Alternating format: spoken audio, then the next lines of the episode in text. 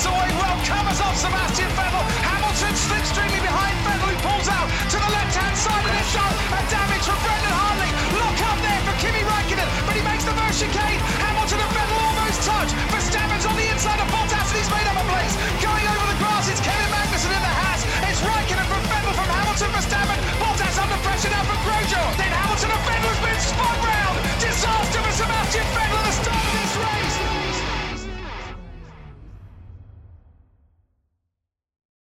Bonsoir à tous et bienvenue pour une nouvelle émission du S A V. On approche de la fin de, des bilans des écuries euh, concernant la saison deux mille vingt et un de Formule un. Nous abordons aujourd'hui le cas de l'équipe, de l'équipe qui a été classée deuxième au classement des chroniqueurs. Il reste les deux mastodontes de cette saison, Mercedes et Red Bull. Mais avant de dire euh, de qui nous allons parler, eh bien je reçois mes invités du jour, Benlop, Toms et McLovin. Bonsoir messieurs. Bonsoir Milo. Bonsoir Milo. Salut Milo. Ça va bien? Alors ça y est, vous êtes excités, hein? Ça y est, les, les essais hivernaux ont repris. Qu'est-ce que vous pensez de cette première journée? Surpris par le rythme des As qui a collé trois secondes à tout le monde, vraiment on s'y attendait pas. Ah, As qui va être le nouveau Brown, hein. Ça c'est clair qu'on s'y attendait pas. Ouais. Mazepin en moins d'une minute à Barcelone, c'est rapide putain. Ah ça va vite hein. Et donc, on va aborder le cas d'une des deux grosses équipes, mais laquelle, messieurs, à votre avis? Bah, vu que les gens ont cliqué sur le titre du podcast et qu'il est écrit le nom de l'écurie, est-ce qu'on a besoin de faire un faux suspense? Oui, mais vous, vous le savez peut-être pas. Non, c'est vrai, ah, ça, ah, ça pourrait bien être, alors oh là là oh, je me demande bien. Eh bien, c'est Red Bull, Red Bull. Oh eh mais, je suis merde, choqué. J'avais oh, préparé bah, Mercedes, moi. Bah, ouais, ouais, je me casse, j'ai pas envie de parler d'eux. Alors, Red Bull qui obtient une moyenne de quinze virgule quarante-neuf. quinze virgule quarante-neuf. Et avant de passer aux notes des chroniqueurs, messieurs, on va, on va passer, on, on va rappeler les pronos de, des chroniqueurs l'année dernière. Previously, dans le service après-vente de la F un. Alors, messieurs, Red Bull en deux mille vingt et un, peuvent-ils rattraper cet écart avec Mercedes? Doivent-ils sacrifier peut-être deux mille vingt et un pour mieux préparer deux mille vingt et un? Et surtout, que va apporter le nouveau deuxième pilote de chez Red Bull, Sergio Pérez? J'ai peur que ce soit plus ou moins, qu'on retrouve plus ou moins le même schéma. Mmh. De niveau ouais, performance de voiture. Par contre, par contre, voilà, c'est que si du coup ils ont une deuxième voiture euh, pour les qui leur permettent d'offrir, de, de, d'offrir plus de, d'options stratégiques, là, les paris sont ouverts. Ouais. Euh, Il va falloir pas. qu'ils règlent le problème de, du moteur pour deux mille vingt-deux. Ça, ouais, ça leur, va être une des grandes questions leur de. Plus gros, euh, leur plus gros truc de l'année, c'est ça. Hein. C'est ça, oui. Finalement, oui. Euh, qu'ils fassent, qu'ils finissent encore deuxième cette année, bon, bah, tant pis, ils s'en foutent. Enfin, je pense. Mmh. Ah, c'est ça les pronos? C'est des cours. On peut même pas analyser voilà, la, qualité, la qualité best. Hein. Wow. C'est, c'est... Le seul truc qu'on peut dire, c'est, c'est Shinji qui demande une prédiction de deux mille vingt et un par rapport à deux mille vingt et un. Ah putain, c'est dommage parce que du coup, on aurait voulu savoir ce qu'ils auraient pensé euh, s'ils allaient. Euh... Alors, si on a eu Yannick Doc qui a dit ouais, ils vont rester deuxième. Ils vont être dans le top deux. Voilà. Et, et, et, et, le problème, et leur, leur priorité, ça va être de, d'avoir un bon moteur pour deux mille vingt-deux. Et bah, c'est ouais. pas exactement ça qui s'est passé, du coup. Non. Bon, du coup, pas trop de... Alors, Red Bull est effectivement resté dans le top deux. Red Bull, qui est donc deuxième au championnat constructeur, avec cinq cent quatre-vingt-cinq virgule cinq points, donc un gros step par rapport à l'année dernière. Au championnat pilote, Sergio Pérez est quatrième avec cent quatre-vingt-dix points. Et Max Verstappen est donc le nouveau champion du monde avec trois cent quatre-vingt-quinze virgule cinq unités. Au classement du S A V, Red Bull est championne au constructeur avec cent vingt et un points, avec une petite avance quand même sur Mercedes. Et au championnat... C'est Valérie. Oui. Non, Valérie, non? Oui, oui. C'est pas comme ça que tu l'appelles d'habitude? Ah, c'est, c'est Jean-Todd ah, qui l'appelle comme ça. C'est Jean-Todd surtout. Au S A V, c'est Max Verstappen aussi qui récolte le titre pilote avec quatre-vingt-dix-neuf points, alors que Sergio Pérez est, est, est également quatrième avec trente-trois points. Euh, voilà. Donc il a le, le chiffre de Verstappen, alors que Verstappen a le chiffre de Giovinazzi. Voilà, c'est, c'est comme ça que ça. Attends, on l'a pas vu venir, mais le transfert c'est Giovinazzi chez Red Bull en deux mille vingt-trois. Ah, c'est le bon. S A V lit le, lit le monde. Euh, Red Bull euh, donc, qui euh, obtient un score total de onze victoires, dix pour Verstappen et une pour Pérez. Et en pole position, on est à dix également, enfin on est à dix, euh, toutes euh, conquises par Max Verstappen. Les notes des chroniqueurs, du coup, donc quinze virgule quarante-neuf de moyenne, je l'ai dit, c'est à un virgule trente points de Mercedes. En fait, si on regarde les notes des chroniqueurs, c'est extrêmement serré et chacun de nous a mis une note euh, vraiment soit similaire, soit à un point maximum de marge par rapport à Mercedes, que ce soit au-dessus ou en dessous. Sauf donc, une Benlop, personne. Tu... Sauf une personne, voilà, on va, on va y revenir. Donc Benlop, tu as mis dix-sept, j'ai mis dix-neuf, Buchor dix-neuf. dix-sept, pardon, dix-sept. Pour Buchor. Dino, seize virgule trente-trois. Fab, quinze. Gusgus, seize virgule zéro un. McLovin, seize. Shinji, dix-sept. Spider et Toms, vous avez mis quinze. Yannick Doc a mis dix-huit virgule cinq. Donc, je le répète, tous les chroniqueurs ont mis une note euh, entre zéro et un point d'écart avec Mercedes, sauf un qui est Scani, qui a voulu se distinguer. Scani qui a mis quatre à Red Bull. Euh, en comparaison, il a mis vingt à Mercedes. Voilà, quatre à Red Bull. Mais voilà, la, la moyenne de, de Red Bull qui est très bonne, hein, meilleure que ses années précédentes. Alors, euh, on va commencer évidemment par vos impressions générales pour l'écurie autrichienne. Alors, on peut expliquer juste le quatre de Scani, parce qu'il a donné une explication à pourquoi son quatre. Ah, je l'ai... C'est, c'est, c'est, c'est quatre parce que Pérez finit quatrième au classement, et du coup, le reste, c'est parce que euh, Horner et tout, ça pue la merde, donc euh, ça vaut pas de points en plus. D'accord. L'explication de Scani. Euh, Scani a été globalement insupporté par les déclarations et le comportement de Horner et de Marco pendant toute l'année, euh, ce qui est tout à fait compréhensible soit dit en passant, euh, et il a décidé de noter l'équipe en fonction de cet agacement manifestement. Ça se tient, ça se tient. Alors vos impressions générales du coup sur l'équipe Red Bull en deux mille vingt et un? Euh, ils, sont, ils font une euh, saison où ils, ils partent avec un vrai ascendant sur euh, Mercedes. Euh, les, les, dès les, dans les essais de pré-saison, on voyait Mercedes perdue, en vrai manque de performance avec une voiture qui fonctionnait pas, alors que on voyait une Red Bull sur des rails euh, hyper performante et qui avait l'air facile. Euh, et ils sont vraiment parti, ils ont vraiment en début de saison ils avaient clairement le dessus sur euh, sur Mercedes euh, sur, sur du coup la, la en termes de performance et de, de monoplace. Euh, ça s'est pas traduit dès la première course, mais en tout cas euh, ils ont fait un, le boulot qu'ils avaient à faire, euh, et Dieu sait que c'était pas facile, euh, pour contrer la remontée de Mercedes qui eux se battaient pour euh, autre chose, du coup pour euh, vraiment retrouver de la performance. Euh, voilà, ils se sont retrouvés à se battre pour d'autres euh, d'une façon différente, on va dire, mais ils ont fait un énorme boulot toute la saison avec des armes différentes, euh, en mettant vraiment toutes leurs munitions du, du côté de leur premier baquet, de celui de, de Verstappen, euh, et en se servant de Pérez, euh, qui lui euh, était surtout content d'avoir encore un baquet et à qui, et qui répondrait oui à toutes les demandes de toute façon. Euh, donc une grosse grosse saison pour euh, pour Red Bull. J'aurais mis dix-sept, euh, comme j'ai mis dix-sept à Mercedes, parce que ils ont une saison différente, mais ils font, mais les deux équipes font des saisons euh, euh, monumental, avec un, un boulot énorme. J'ai, j'ai juste plus de doutes sur euh, ce que ça leur coûte pour l'an prochain, mais on en reparlera plus tard dans le, dans le bilan. James McLovin. Euh, alors je crois que j'ai mis une moins bonne note à Red Bull qu'à, qu'à Mercedes. Oui, t'as mis seize euh, à Red Bull et dix-sept à Mercedes, ouais.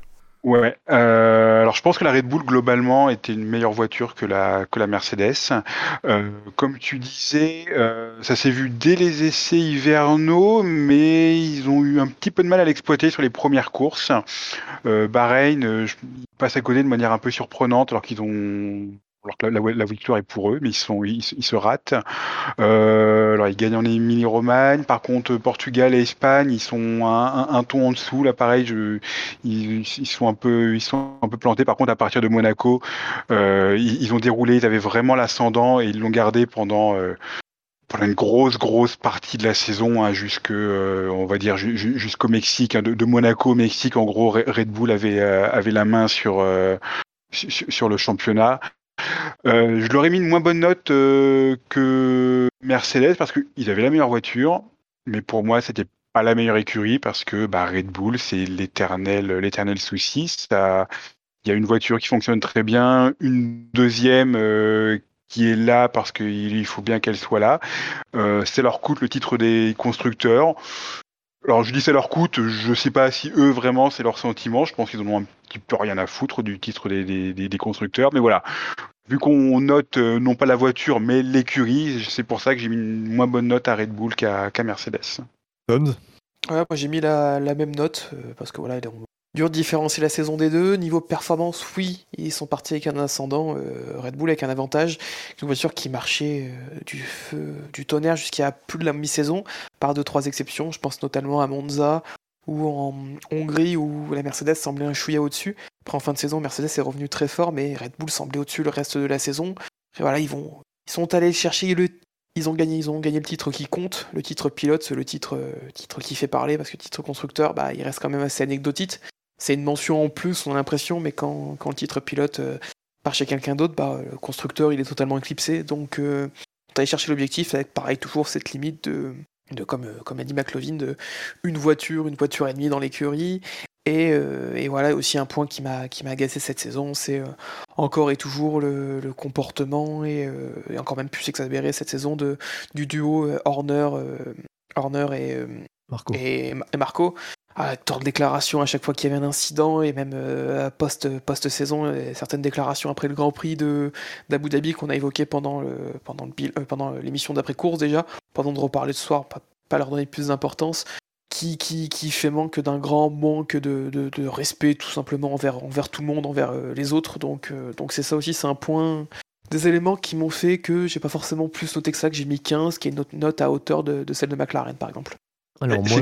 Ouais, non, excuse-moi, vas-y, euh, vas-y, Bilo. Non, non, mais vas-y. T'es, t'es, t'es... Non, je disais que c'est quand même incroyable parce que la, la domination de, de Mercedes qui dure depuis deux mille quatorze, elle provoque une, une certaine, une certaine lassitude hein, des, du, du grand public ou même des, des, des fans euh, plus hardcore. Et du coup, l'écurie qui allait faire, euh, qui allait faire chuter, euh, qui allait challenger euh, Mercedes, logiquement, elle aurait dû jouir d'un, d'un, d'un vrai capital sympathie. Ils sont tellement imbuvables chez Red Bull que même, même ce challenger qu'on, qu'on attendait depuis tant d'années, ben on, on, on réussit à, à les détester. C'est comme un, un sacré exploit marketing pour une, pour une marque qui, euh, qui communique à fond sur le côté, euh, le côté Jones, le, le côté cool, d'être à ce point, euh, d'être, d'être à ce point insupportable. Hein. Je ne comprends pas comment le, le, le, le big boss, là, Matechitz, il, il, il tolère un truc pareil. Hein. Plus, plus personne dit Jones, hein, McLovin, je, je tiens euh, à, quand même à souligner. euh, les, les, les pleurnicheries d'Horner et de Marco sont strictement insupportables jusqu'à faire parler les morts à la fin de la saison quand ils disent « Ah, Niki Lauda, il aurait pas dit ça euh, ». Ils sont, ils sont strictement insupportables. Dire, même moi, un gars qui a mis de l'argent sur Verstappen l'an dernier, euh, je me suis trouvé à, à pas pouvoir le soutenir. Euh, ça fait euh, j'ai, j'ai des potes qui qui qui qui, euh, qui pensent que je suis fan de Ferrari parce que dans toutes les années de domination de Mercedes, à chaque fois j'étais là genre tu vas voir Vettel avec Ferrari, ils vont ils, ils vont ils vont vraiment challenger cette année. Tous les ans je disais ça, donc et, et cette année je passe pour le dernier des fans euh, des fanboys Mercedes Hamilton, tu vois. Euh, donc ça ça m'amuse beaucoup euh, parce que en vrai enfin c'est comme tu dis quoi, c'est, ils ont réussi à se rendre totalement insupportables euh, pendant toute la saison euh, du début euh, du début à la fin. Alors en plus quand ils sortent les quand ils sortent les violons sur un R deux, euh... quand quand Verstappen ose sortir les violons sur un R deux, ah je suis pas traité pareil que les autres. Euh, en plus c'est voilà, c'était c'était une saison qui était c'était difficile de de de, de les tolérer. Je, je comprends le... l'agacement de de la Miss Cani euh... globalement. J'ai, j'ai pas j'ai pas noté comme ça mais je comprends son agacement.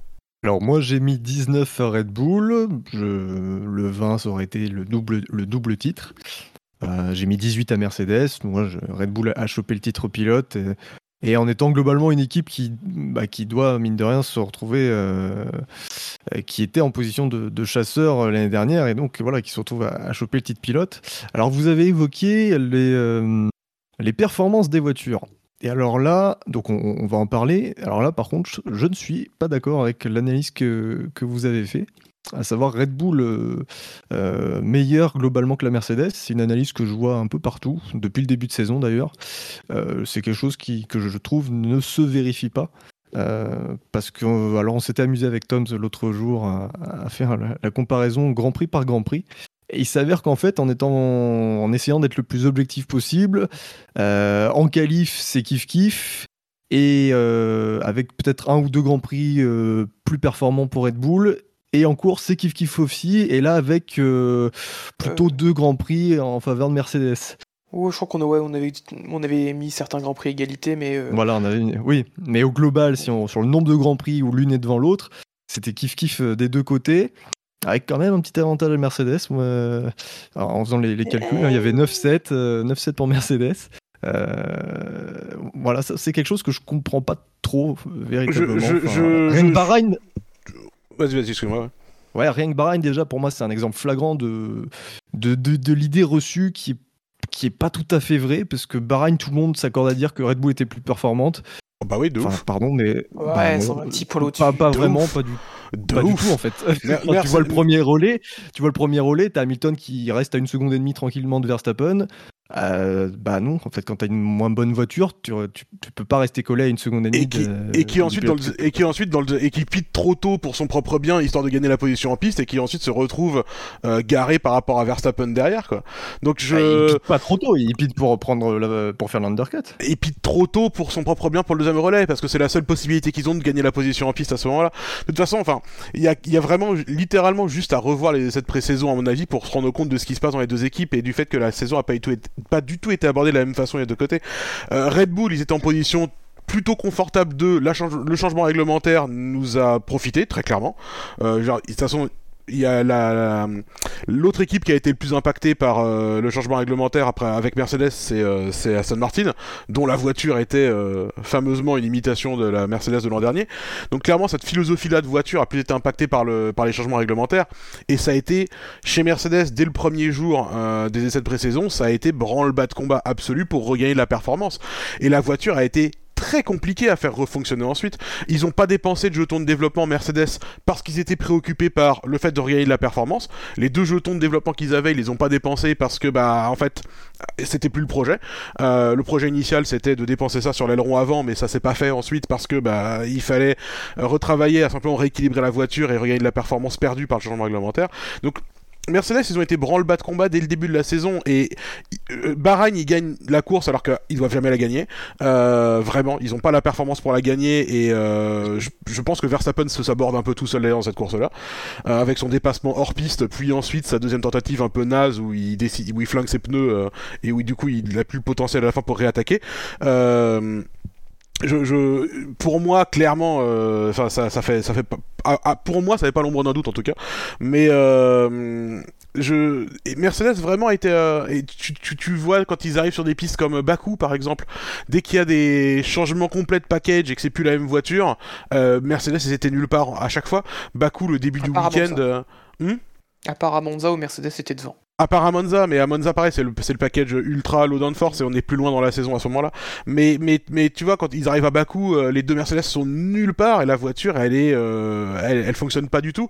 Et ils ont passé vraiment l'année à être dans cette, euh, comment dire, dans ce, dans cette. Euh, dans ce mood-là, à devoir constamment euh, travailler pour regagner de la performance, quand Red Bull euh, essayait, était plus dans un travail de consolidation. Alors, c'est plus facile euh, quand t'es euh, à quatre-vingt-dix-huit pour cent du potentiel, euh, c'est, plus, c'est plus facile quand t'es à quatre-vingt-dix pour cent du potentiel de remonter à quatre-vingt-dix-sept que quand t'es à quatre-vingt-dix-huit de monter à quatre-vingt-dix-neuf. Les, les, les, c'est de plus en plus difficile, forcément. Plus t'es haut en performance, et plus c'est difficile d'aller trouver de la performance. Donc, c'est peut-être plus facile pour Mercedes de remonter au niveau auquel il devait être que de Red Bull de s'échapper. Euh, Mais, mais n'empêche que la saison de Mercedes, elle est phénoménale de ce point de vue-là, qu'ils ont vraiment dû aller chercher très très très loin pour retrouver la performance qu'ils avaient perdue euh, initialement. Et, euh, et, c'est, et, c'est un, et c'est un boulot qu'Aston Martin n'a jamais réussi à faire, par exemple. Et où, où a été fort Mercedes par rapport à Red Bull et, on a... et c'est vrai qu'on termine comme ça, donc ça donne aussi un peu cette impression de, même si on pouvait dire sur l'ensemble, c'était assez kiff-kiff, il y a quand même le jeton plus Red Bull sur l'ensemble de la saison, c'est que sur les quatre derniers Grands Prix, la Mercedes semble clairement au-dessus, en tout cas, Hamilton semble clairement au-dessus, voilà, euh, alors les quatre derniers Grands Prix, ça inverse pas mal la balance, après, voilà, après, euh, pour Red Bull, euh, aussi, ils ont quand même eu l'avantage de, même si d'un point de vue numérique, euh, Bota, euh, Pérez marque moins de points de Bottas sur l'ensemble, on a quand même eu le ressentiment qu'il y a eu plus d'importance dans la course au titre, Pérez, que Bottas dans le championnat, euh, dans le championnat pilote. Mais Bottas-Pérez, c'est compliqué pour moi, parce que... Euh, euh, Ils, ils se battent pas pour la même chose. Euh, Bottas, il, il fait son, ses courses et il, il, fait, il, fait, il fait sa course pour lui et en tant que pilote normal inscrit dans un Grand Prix. Pérez, sur le côté de sa voiture, c'est écrit « Merci de m'avoir donné un baquet, les gars euh, ». Et, et, et, et du coup, ses courses sont constamment sacrifiées par Red Bull pour un oui ou pour un non pour favoriser Verstappen beaucoup plus que Bottas cette année. Euh, c'est... Des, des, ne serait-ce que parce que Pérez sait le faire et qu'il est plus compétent pour le faire, hein. je, je dis pas, euh, tu vois, c'est pas forcément pas un, un mérite euh, pour pour Mercedes, c'est juste que Pérez, euh, il sait mieux faire ça, quoi. Si tu demandes à Pérez de bloquer quelqu'un et de le ralentir, il va bloquer quelqu'un et ralentir. Si tu demandes à Bottas de le faire, il va dire merde, bah attends, il, il, il est déjà passé là, je, j'avais pas vu. Euh, mais euh, voilà, c'est forcément, on parle on parle pas des mêmes pilotes, mais euh, mais je, je la, la bataille des deux pilotes, à mon avis, elle est, de, en tout cas la bataille Pérez-Bottas, elle est trop compliquée pour être vraiment déchiffrée. Euh, On n'a pas vu leur, le, le vrai niveau de performance de Pérez cette année, à mon avis, de toute façon. De ce fait. Euh, que Mercedes ait démarré l'intersaison avec du retard, ça, euh, je suis tout à fait d'accord. Ils ont beaucoup travaillé pour rattraper ce retard. Retard qui n'était clairement pas aussi... Euh... Enfin, retard qui n'existait déjà plus, pour moi, sur les premiers Grands Prix. Il y a eu effectivement cette période, Monaco, Bakou, euh, les deux Grands Prix en Autriche, où effectivement, là, il y a, il y a Red Bull qui est devant. Euh... Enfin, voilà, surtout Bakou et les deux Grands Prix en Autriche. Là, c'est, là, l'avantage qu'avait Red Bull, c'est qu'effectivement, les, certaines courses où ils étaient devant, c'était une, vraie, une grosse domination, là où Mercedes a rarement dominé de la sorte, euh, à part peut-être un, un Grand Prix en fin de saison ou, ou deux. Euh, mais moi, j'aurais, j'aurais sûrement... En analysant Grand Prix après Grand Prix, je ne peux pas dire que, que Red Bull était meilleur que, que Mercedes. Pour, enfin, je ne peux pas dire ça, parce que bah, rien, on le voit sur les rythmes de course... Et même si on prend toutes les qualifs depuis le début de l'année, pareil, c'est ça se partage. Euh, voilà, c'est, on peut dire. Enfin, si on, si on fait vraiment, si on prend toute la saison, euh, enfin voilà, pour moi, Bahreïn, c'est kiff kiff. Euh, Imola, on peut pas, on peut pas savoir parce que ça se déroule sous la pluie et qu'Hamilton doit se taper une remontée. Portugal, allez, on va dire que c'est kiff kiff. Espagne, il y a quand même un avantage Red Bull, euh, un avantage Mercedes, pardon.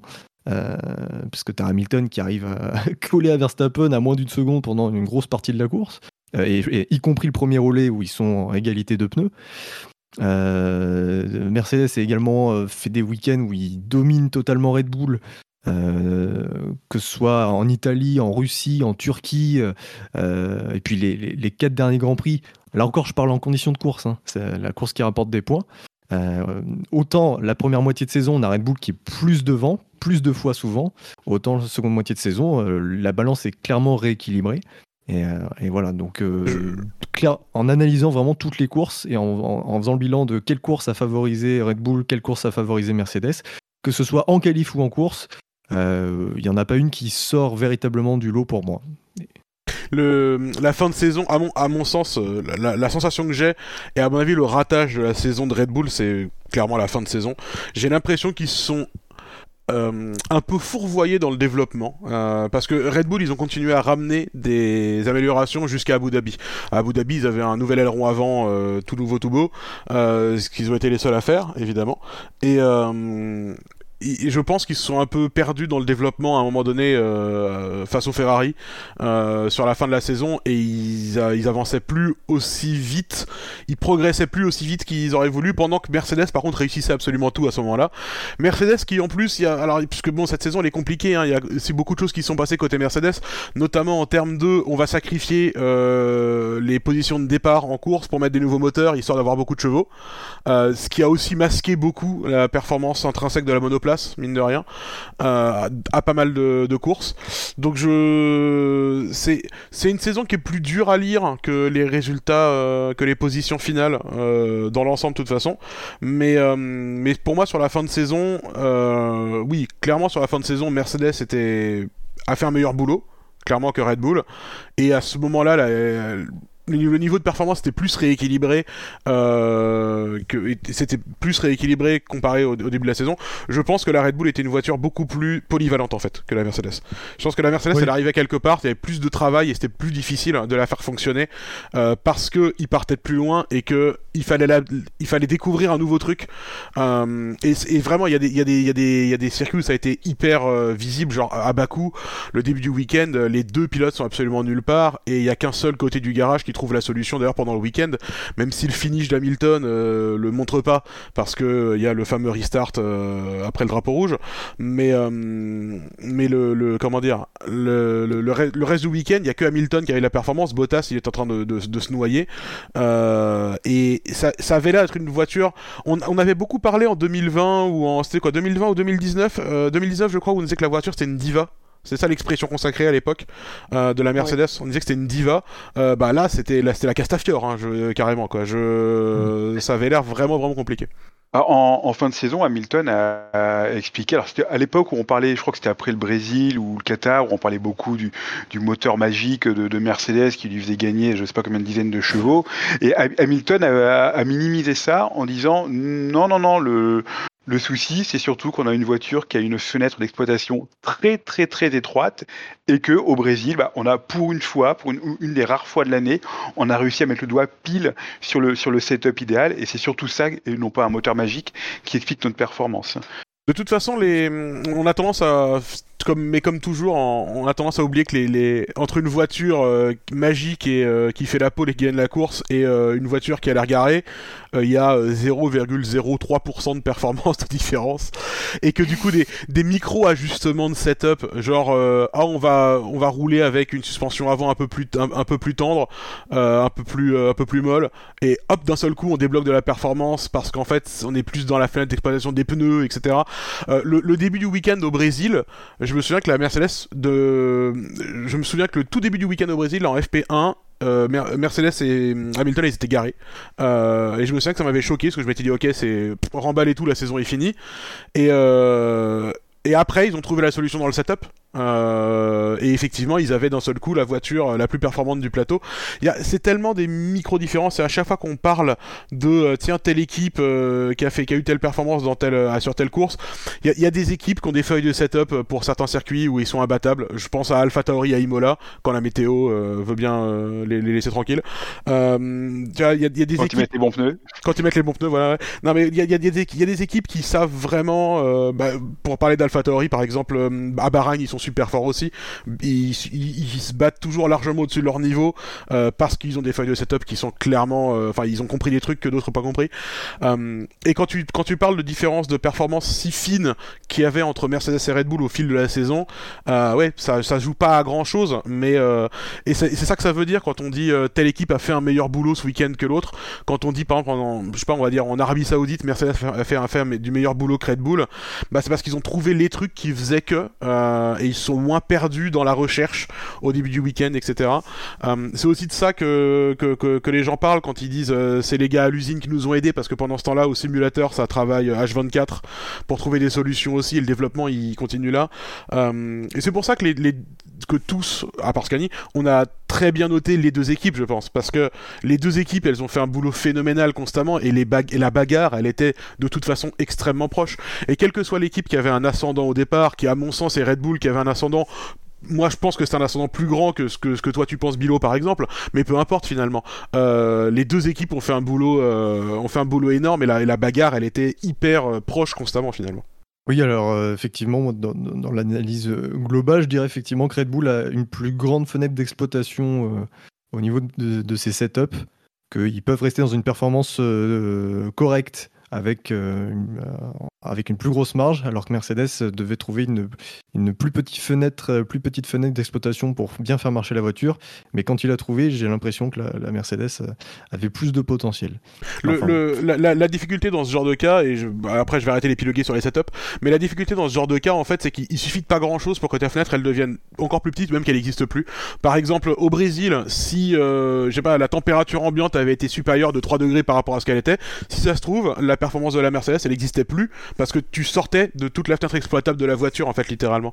Et donc quand, quand ta fenêtre d'exploitation est si fine, c'est pas évident que de coup dans toutes les conditions qui vont euh, que, que tu vas affronter tu puisses euh, la trouver et qu'elle existe encore en fait.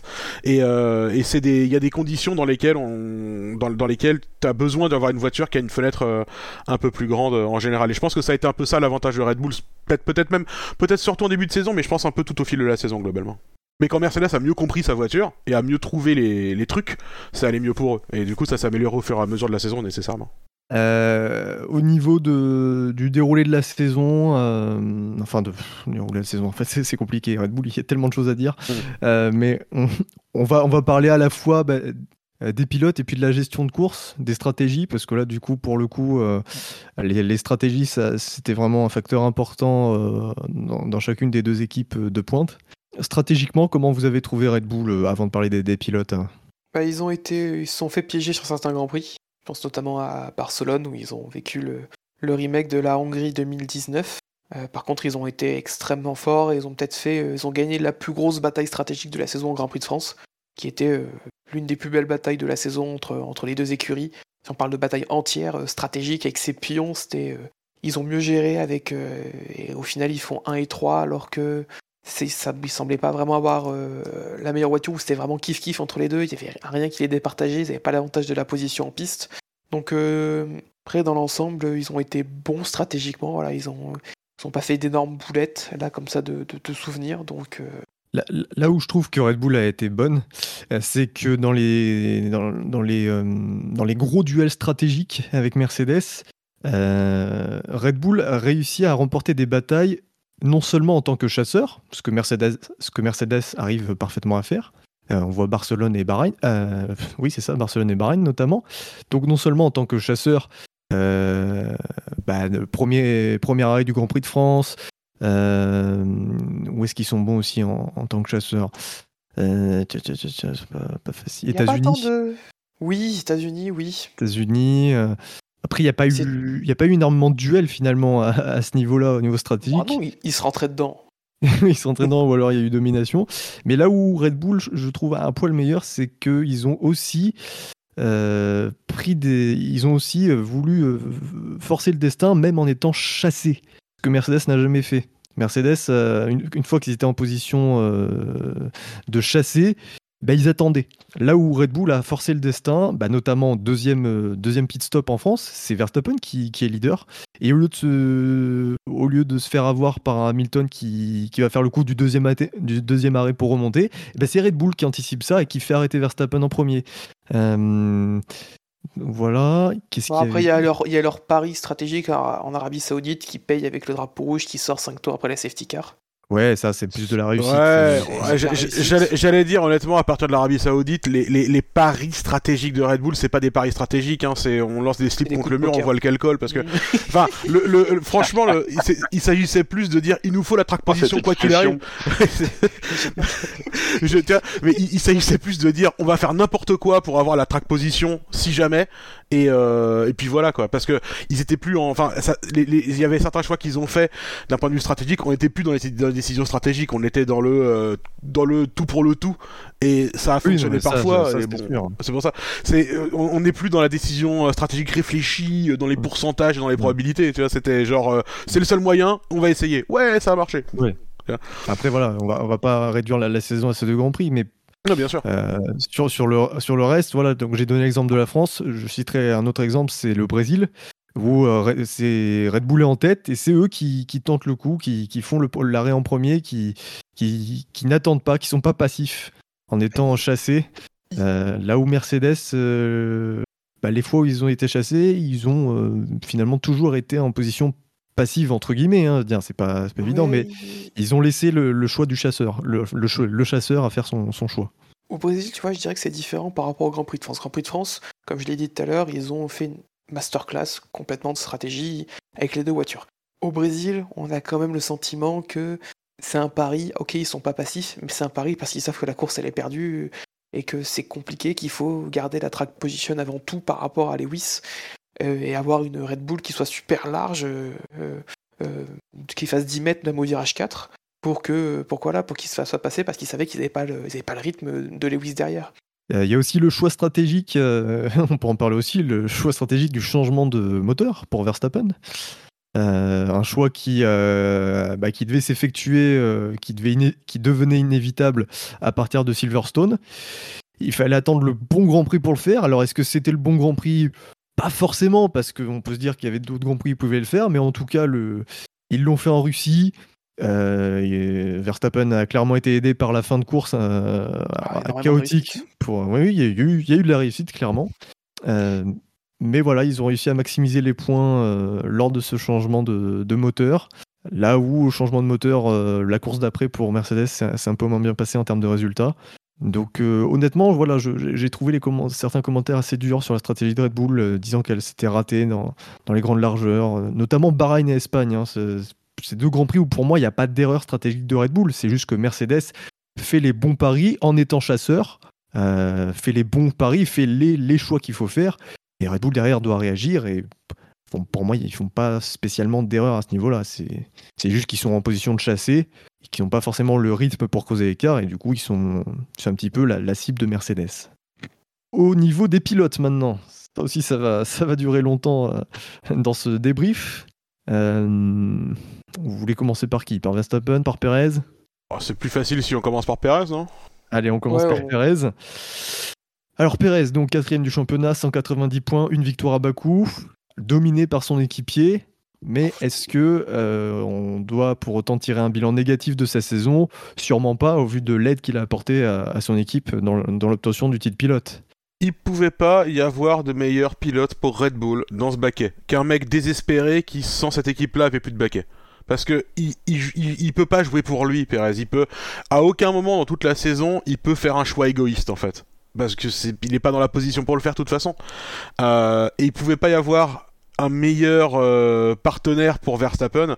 Et Red Bull devait être absolument ravi d'avoir un Pérez, euh, d'avoir Pérez dans cette situation-là, dans ce baquet. Je vraiment y a, y, y, y, mettre un autre pilote de la filière Red Bull qui, euh, je... imaginons remettre Gasly par exemple dans la voiture, mais Gasly il va jouer pour lui de temps en temps. Gasly il va vouloir euh, tirer la couverture de son côté. Pérez jamais, jamais. Pérez il sait qu'il doit cette année d'existence en F un, il la doit à Red Bull qui lui a offert le baquet euh, à la suite de bah il a fait une super saison l'année dernière Pérez. Euh, et, et, et Red Bull lui offre le baquet, il sait qu'il leur doit ça et que il n'est pas en position pour faire autre chose de toute façon. C'était le deuxième baquet parfait pour, pour Red Bull. Euh, Mais c'est, c'est vraiment, vraiment les circonstances qui font de, de, de, de Pérez effectivement le, le lieutenant, le lieutenant zélé qu'il, est, qu'il a été, parce que sinon dans l'absolu Pérez, c'est un, c'est un pilote qu'on qu'on n'imaginait pas forcément très bien dans, dans, dans une telle situation. C'est, c'est un, un garçon qui a, une, qui a la réputation d'avoir un caractère pas évident, un côté, un, côté un peu ombrageux, un, un peu égoïste. Son, son précédent passage dans un top team, McLaren, il y a, il y a une dizaine d'années, c'était pas très, très bien passé parce qu'il avait, il avait eu du mal à se fondre dans le moule. Euh, chez, chez Force India Racing Point, c'était pas pas toujours évident pour euh, a, a, avec ses coéquipiers. C'est vrai que c'est, c'est un pilote moi dont je me suis longtemps dit mais jamais il retrouvera une place dans un dans un top team parce que en tant que premier pilote bah il a pas le niveau et en tant que deuxième pilote il a pas le caractère pour. Et finalement si en fait enfin les circonstances ont fait que, comme, comme tu dis, il était un peu contraint et forcé. C'était un peu la, la, la chance de, de, de sa carrière. Il a été rattrapé par le slibard là en fin d'année dernière. Finalement, il s'est, il s'est parfaitement a- adapté à ce, à, à ce poste. Et le, le, le duo Pérez-Verstappen a, a fonctionné de manière euh, bah, étonnamment, euh, enfin, c'est, c'est étonnamment bien passé, je trouve. Oui, très très très belle euh, cohabitation hein, entre les deux pilotes. On les voyait euh, très souvent parler ensemble. Euh, alors concernant l'aide de Pérez euh, sur, euh, au, en tant que lieutenant de Verstappen, il y a, alors évidemment ça a pas été, euh, ça a été assez rare, mais ça a été quand même euh, le cas en plusieurs occasions. On peut citer donc le Grand Prix de Monaco lorsqu'il fait euh, l'overcut sur, sur Hamilton, le Grand Prix de Bakou. Première euh, vraie euh, impression visuelle de, de son utilité euh, lorsqu'il repart devant Hamilton et qu'il qui, euh, bah, qui sert de, de, de tampon euh, sans avoir à défendre, mais du coup en, en servant de, de bouchon un petit peu, ce qui a permis à Verstappen de creuser l'écart euh, euh, sur, le, sur ce duo. Euh, ensuite on a eu euh, on a eu quoi la dernière fois ? Turquie, évidemment, Grand Prix de Turquie où il fait une très belle défense sur Hamilton. Et qui, mine de rien, en lui faisant perdre quelques secondes, ça peut coûter cher. Ça a pu coûter cher à la fin. Est-ce que je peux, est-ce que je peux a... mettre un peu de sel sur son, sa défense en Turquie, où, où, il, où, où manifestement il a le droit de couper la piste pour euh, replonger à l'intérieur d'un virage ? Enfin, moi je dis ça. Il a coupé la piste. Ah, tu veux oh, dire oui. là, là où Hamilton l'a emmené ? Bah, tu veux, je veux dire que Hamilton, en fait, il est à l'intérieur du virage à droite, là, de l'avant-dernier. Pérez est à l'extérieur. Pérez, il va dans la voie des stands et il revient sur la piste. Du coup. C'est Hamilton qui emmène Pérez dans la voie des stands. Mais euh, je suis... bah, en, en fait, le truc, c'est qu'il est sur l'asphalte à ce moment-là. Il n'est pas poussé en dehors de la piste. Donc, euh, bah, il ne bah, lui laisse aucune place pour aller bah, sur. Il lui, il lui laisse aucune place. Il a, t'as, t'as le droit de dire bon bah maintenant, euh, je suis, je peux plus avancer tout droit là en fait. C'est-à-dire que s'il y avait un mur à son droit là, il y allait pas en fait, euh, Pérez. Quoi. C'est-à-dire qu'en fait, Hamilton il prend son virage à droite et puis en fait, Pérez est à gauche. Pérez il se retrouve à un endroit où il y a l'entrée des stands devant lui. Bah c'est, c'est pas de bol pour lui, mais c'est l'entrée des stands devant lui. Enfin, je veux, je veux juste remettre un petit peu de sel sur cette, euh, sur cette belle manœuvre de Sergio Pérez. Mais bon. Et puis, euh, on a ensuite, sur les dernières courses, le Brésil, où il a fait alors, une, une belle défense euh, sur un tour, euh, bon, qui n'a pas forcément servi à grand-chose, mais euh, voilà, il a quand même prouvé son utilité. Et puis, donc, évidemment, Abu Dhabi, euh, euh, on, en a, on en a parlé, hein, une défense certes euh, bonne, mais aussi due au fait qu'Hamilton a pris euh, le minimum de risques. Même si moi, personnellement, je suis pas forcément fan de, de ce genre de manœuvre, ah, euh, d'utiliser le deuxième pilote. Oui. Techniquement parfaite, moralement dégueulasse. D'un moralement dégueulasse. Ah ben, très clairement. Euh, ça, ça, c'est clair que moi, j'aime, moi, j'aime pas voir ça. J'ai jamais aimé voir ça. Euh, mais bon, ça, ça, on le doit à Mercedes. Hein, ça, ce genre de, de manœuvre, c'est Mercedes qui a initié ça il y a il y a quatre ans. Avec qui euh, bah, avec... avec Bottas. Avec Bottas. Ouais, c'était pas, pas avec alors... Vettel. C'était Bottas, c'était juste Bottas avec pas de rythme, c'est tout. Il mettait Bottas devant Vettel. Oui, Bottas qui ralentissait de deux secondes autour dès que Vettel approchait derrière lui. Bon, quand même, va, euh... même si Bottas n'a pas une aussi bonne défense que Pérez, il était utilisé pour ralentir euh, Vettel. J'ai, j'ai, pas le, j'ai pas le souvenir que non. Bottas se sorte de la situation. Genre là, là, là, tiens, à Abu Dhabi. Ah, Ah bah, à Abu Dhabi, clairement, ils ont dit en fait ta course Pérez, elle a aucun intérêt, à un tel point qu'ils l'ont fait abandonner sans raison à la fin. Euh, Pérez, ta course a aucun intérêt. Du coup, euh, tu vas littéralement servir que de bouchon, quoi. C'est-à-dire qu'on fait plus la course. De toute façon, après, je, enfin, après, je sais que t'es d'accord avec ça parce que t'aimes pas ce genre de manœuvre non plus. Mais euh, on fait même plus la course du tout parce que faire la course, c'est essayer de, de rallier l'arrivée le plus vite possible globalement. Euh, je, j'ai pas le souvenir, je, j'ai, j'ai pas d'exemple si marquant que ça de, de, de Bottas personnellement. Enfin, je sais pas si t'as une course sur un grand prix. Je compare pas l'intensité, hein. Je compare pas l'intensité. Là, effectivement, on est allé dans une extrême avec Pérez, une extrême jamais vue. Ça, je suis d'accord. Mais le, le, le trip d'utiliser son deuxième pilote pour ralentir euh, le, l'adversaire, ça c'est c'est, c'est, c'est pas c'est, c'est, c'est pas c'est, c'est pas très beau quoi qu'il arrive. Mais c'est pas eux les inventeurs de non, ça en tout cas. Mais déjà, déjà d'une et surtout voilà, c'est qu'il y a une différence entre gêner un pilote parce que tu laisses forcément une de tes voitures en piste euh, dans l'optique peut-être alors de, de maximiser le résultat de l'équipe. En ralentissant un petit, un petit peu ou en bloquant parce que bah forcément il y a une différence de delta entre la voiture qui, qui est dehors, qui a des pneus usés et celle qui est neuve, qui est derrière, qui était juste avant devant la de, devant. Euh, là, euh, là, le truc c'est que Pérez coûte sur un tour à Hamilton, il lui coûte neuf secondes. Voilà, j'ai... Euh, en, que... en vrai, c'est surtout que j'ai du mal à imaginer Bottas réussir à défendre sur des pneus de trente tours oui. Comme Pérez l'a fait, tu sais. C'est... Non, mais... J'ai encore plus de mal à imaginer ça, en fait, c'est pour ça. Je crois qu'on, je crois qu'on s'est mal compris. Je, je ne dis pas que, que Bottas a, a, a déjà défendu comme Pérez l'a fait. Je, je parle juste de la, la stratégie d'utiliser son deuxième pilote pour ralentir. Euh... Bah, pff, ouais, de laisser ton deuxième pilote en piste ou quoi, mais enfin, euh, je... après ça existe je... depuis, les, depuis, depuis le début de la course, ça c'est, euh, c'est un truc, ah. C'est un exemple. Ne, par, ne serait-ce que ne, ne, ne serait-ce que si tu splits les stratégies, si tu veux, mais j'avais, j'avais jamais vu bah d'exemple oui. aussi, euh, euh, comment dire, aussi fort quoi. Euh, j'avais jamais vu d'exemple aussi fort où euh, clairement la deuxième voiture, elle, elle, elle fait même plus partie de la course vraiment, et, et, et pas par une. Pas par un manque nécessaire de performance du pilote, mais par décision. Tu vois, à Abu Dhabi par exemple, euh, donc quand Hamilton finit par passer sur euh, sur Pérez, la radio c'est on va voir ce qu'on peut faire d'autre. Genre quoi, vous allez prendre un tour et quand même vous parquer dans les, dans, sur les apex. Il y avait même une intention dans les radios qui était un truc euh, encore plus moche que l'idée simplement de sacrifier une voiture complètement. Quoi. Je, on est, on, on est, on est passé sur un autre extrême. Alors après, pour rendre à César ce qu'il y a à César, euh, parce que Pérez sait le faire.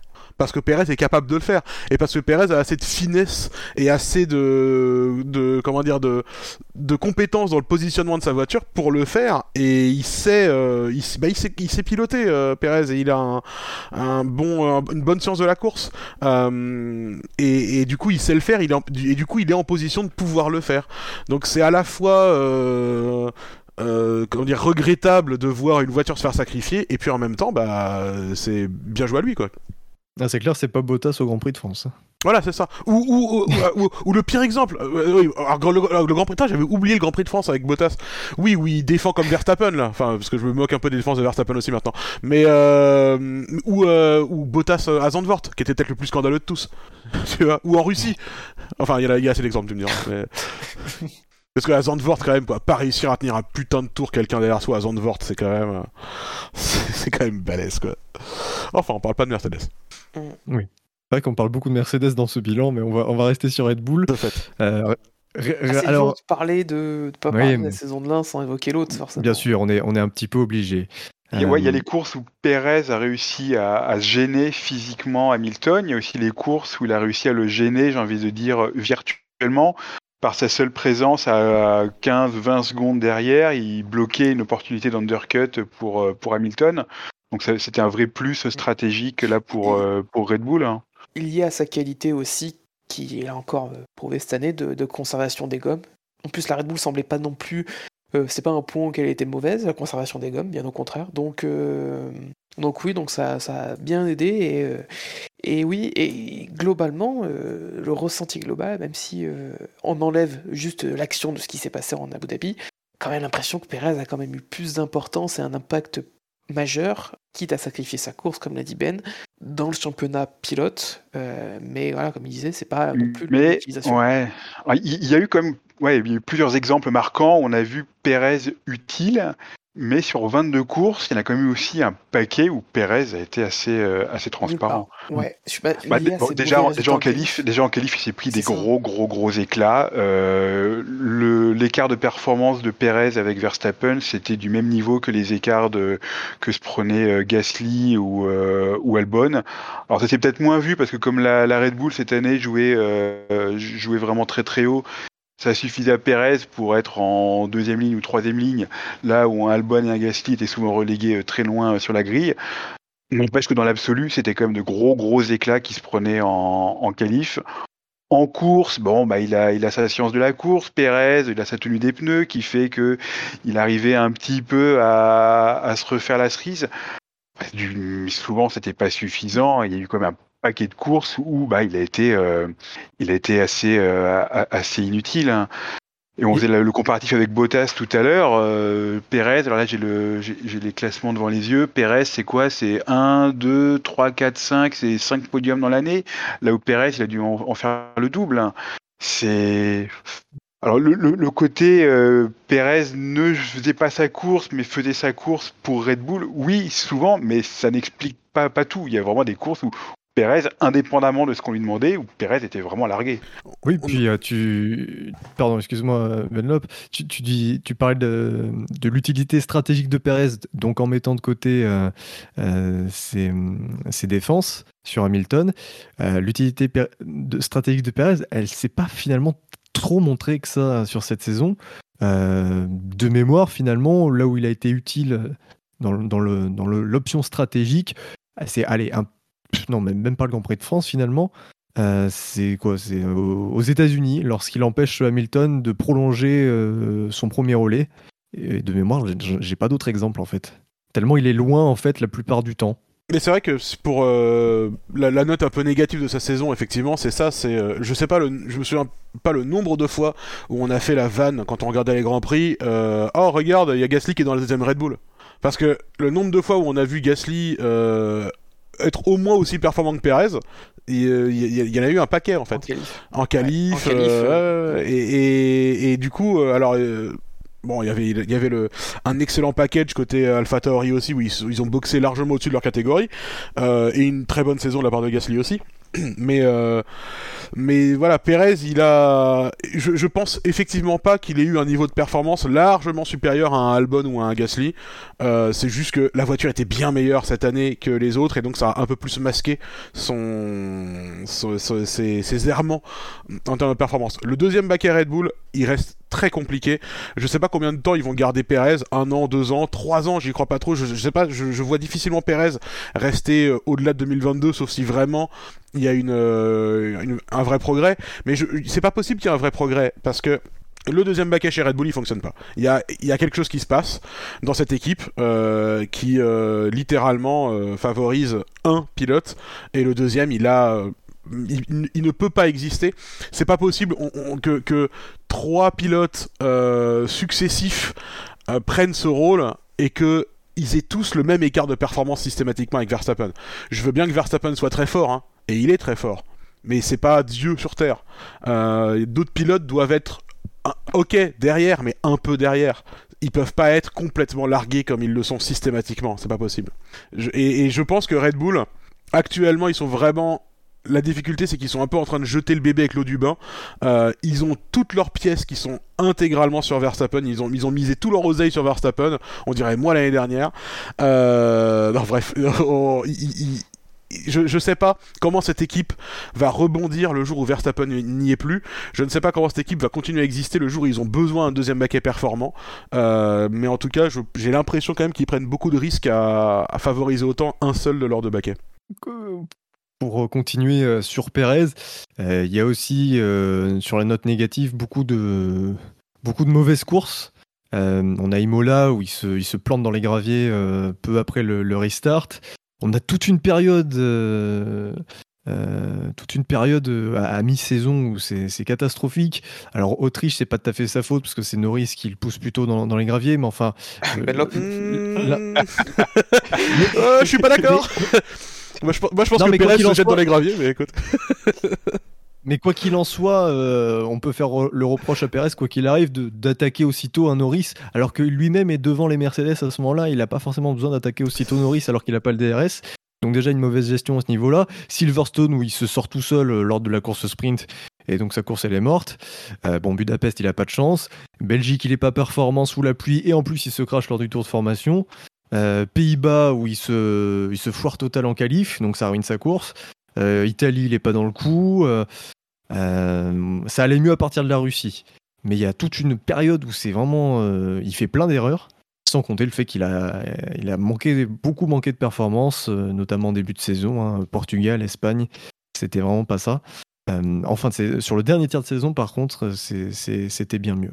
Est-ce qu'on passe à Verstappen du coup ? euh, Bah oui, je pense. On peut. Hein. On gît, on gît. On peut... On est déjà à quatre heures d'émission au moins. Max Verstappen, donc le champion euh, du euh, deux mille vingt et un de Formule un. Euh, bah voilà, qu'est-ce que vous voulez dire euh... euh... Les pronos. Non, enfin c'est la saison de Max. Euh, elle a été euh, comment dire, ça a été Le, le paroxysme de Max Verstappen en fait cette saison. Euh, il a fait du Verstappen du début à la fin euh, sans aucune concession. Euh, ça, dé, dé, ça, il a commencé des Bahreïn euh, avec euh, le dépassement euh, euh, par l'extérieur au virage numéro quatre, euh, le devoir de devoir rendre la place et ensuite un peu d'impatience pour réattaquer, qui fait qu'il avait plus le potentiel ensuite pour pour pour pour, pour, pour euh, repasser devant. Mais de toute façon, ça commence à être trop tard dans la course pour le faire aussi. Euh, ensuite, on a eu Imola au premier virage où ça a déjà commencé à chauffer entre les deux. Une manœuvre moi j'ai toujours jugé correct honnêtement. euh, Verstappen à l'intérieur sur la pluie, je sais pas où, où, Vers... je sais pas où Hamilton pensait qu'il allait terminer en, en essayant de rester à l'extérieur dans le virage, mais en tout cas euh, ça a fini sur les saucisses. euh... Tout, toute la saison Verstappen il a vraiment conduit comme Verstappen, incroyablement rapide, agressif, sans aucune concession.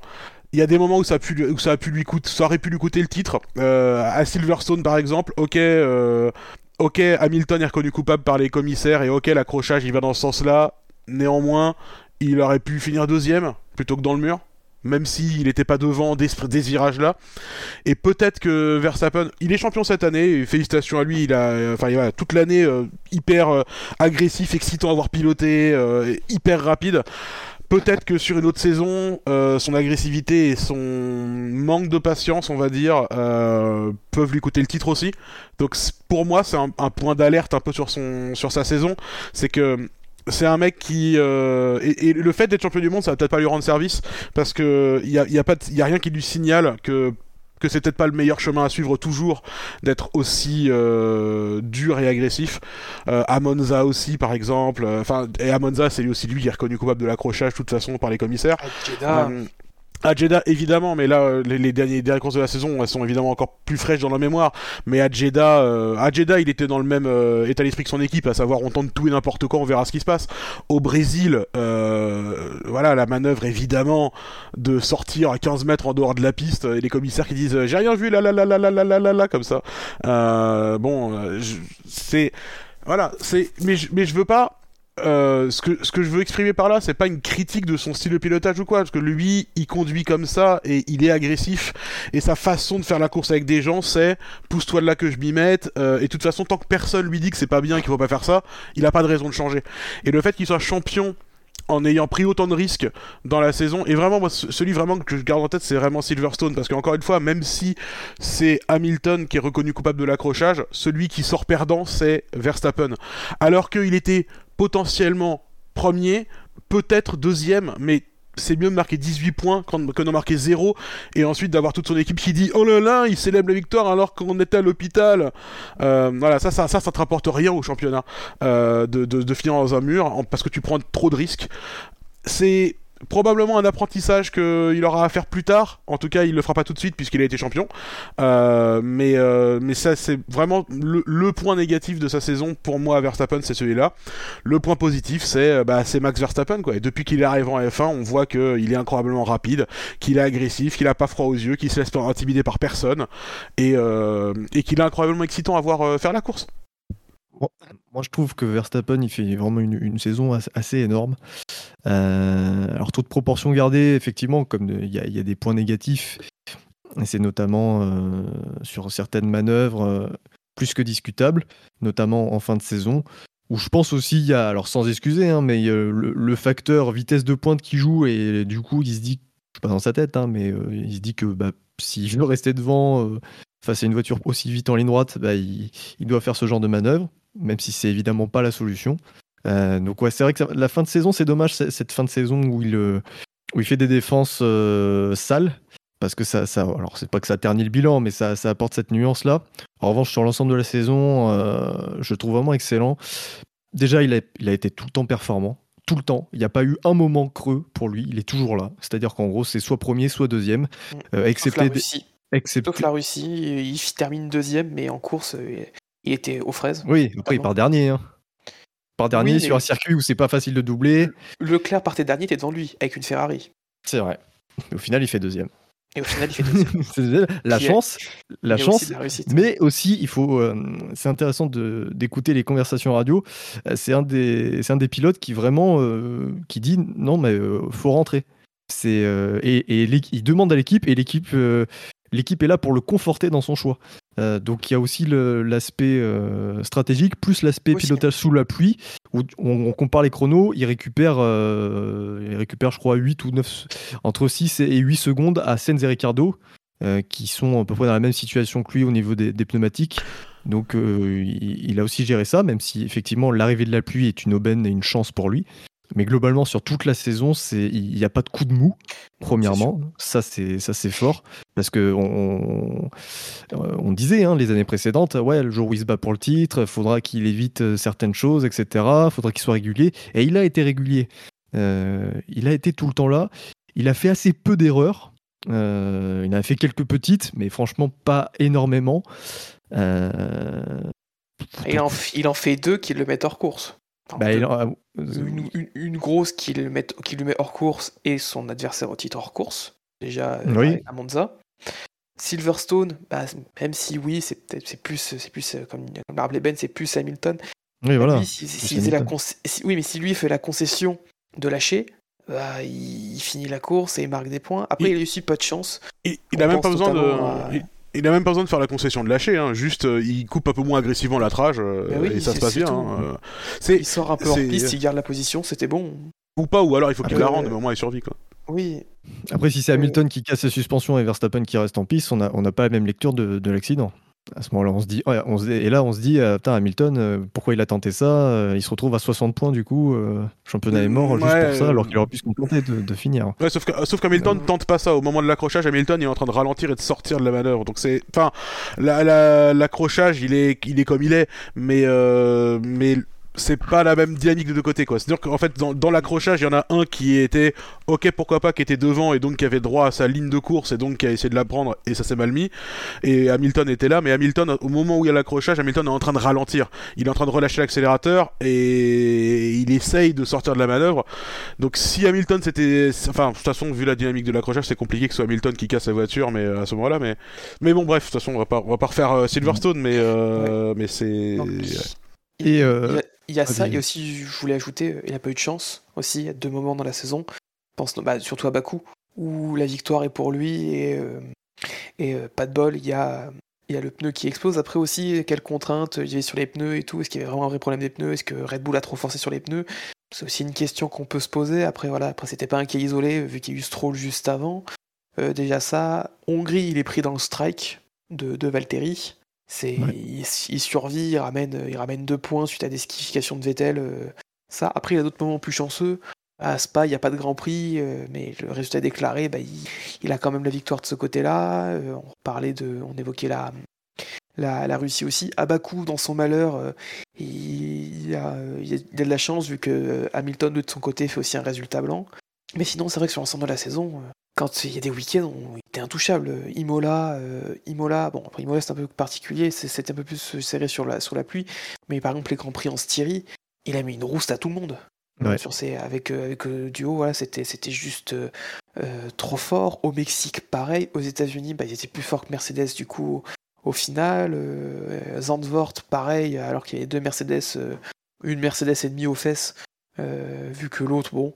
Euh, Ah, mmh. il, il semblait, il a été meilleur toute la saison. Après, il y a, pour revenir sur son titre, le, le truc c'est que il est aussi perdant dans la saison avec le final qui s'est passé et euh, et les conditions du final, bah, il, il est perdant parce que son titre perd une certaine saveur en fait. Malheureusement, le titre, il, il perd une saveur auprès de, de ceux qui l'aiment pas ou les pro Hamilton, euh, les pro Hamilton extrémistes on va dire. Euh, n'importe bah non, qui, enfin... euh, qui. Non, tu ah, peux non, pas, tu non, peux non, pas, tu peux pas dire ça. Tu veux pas, pas dire si, ça si, si, y a, y a... Bah, si, je peux le dire.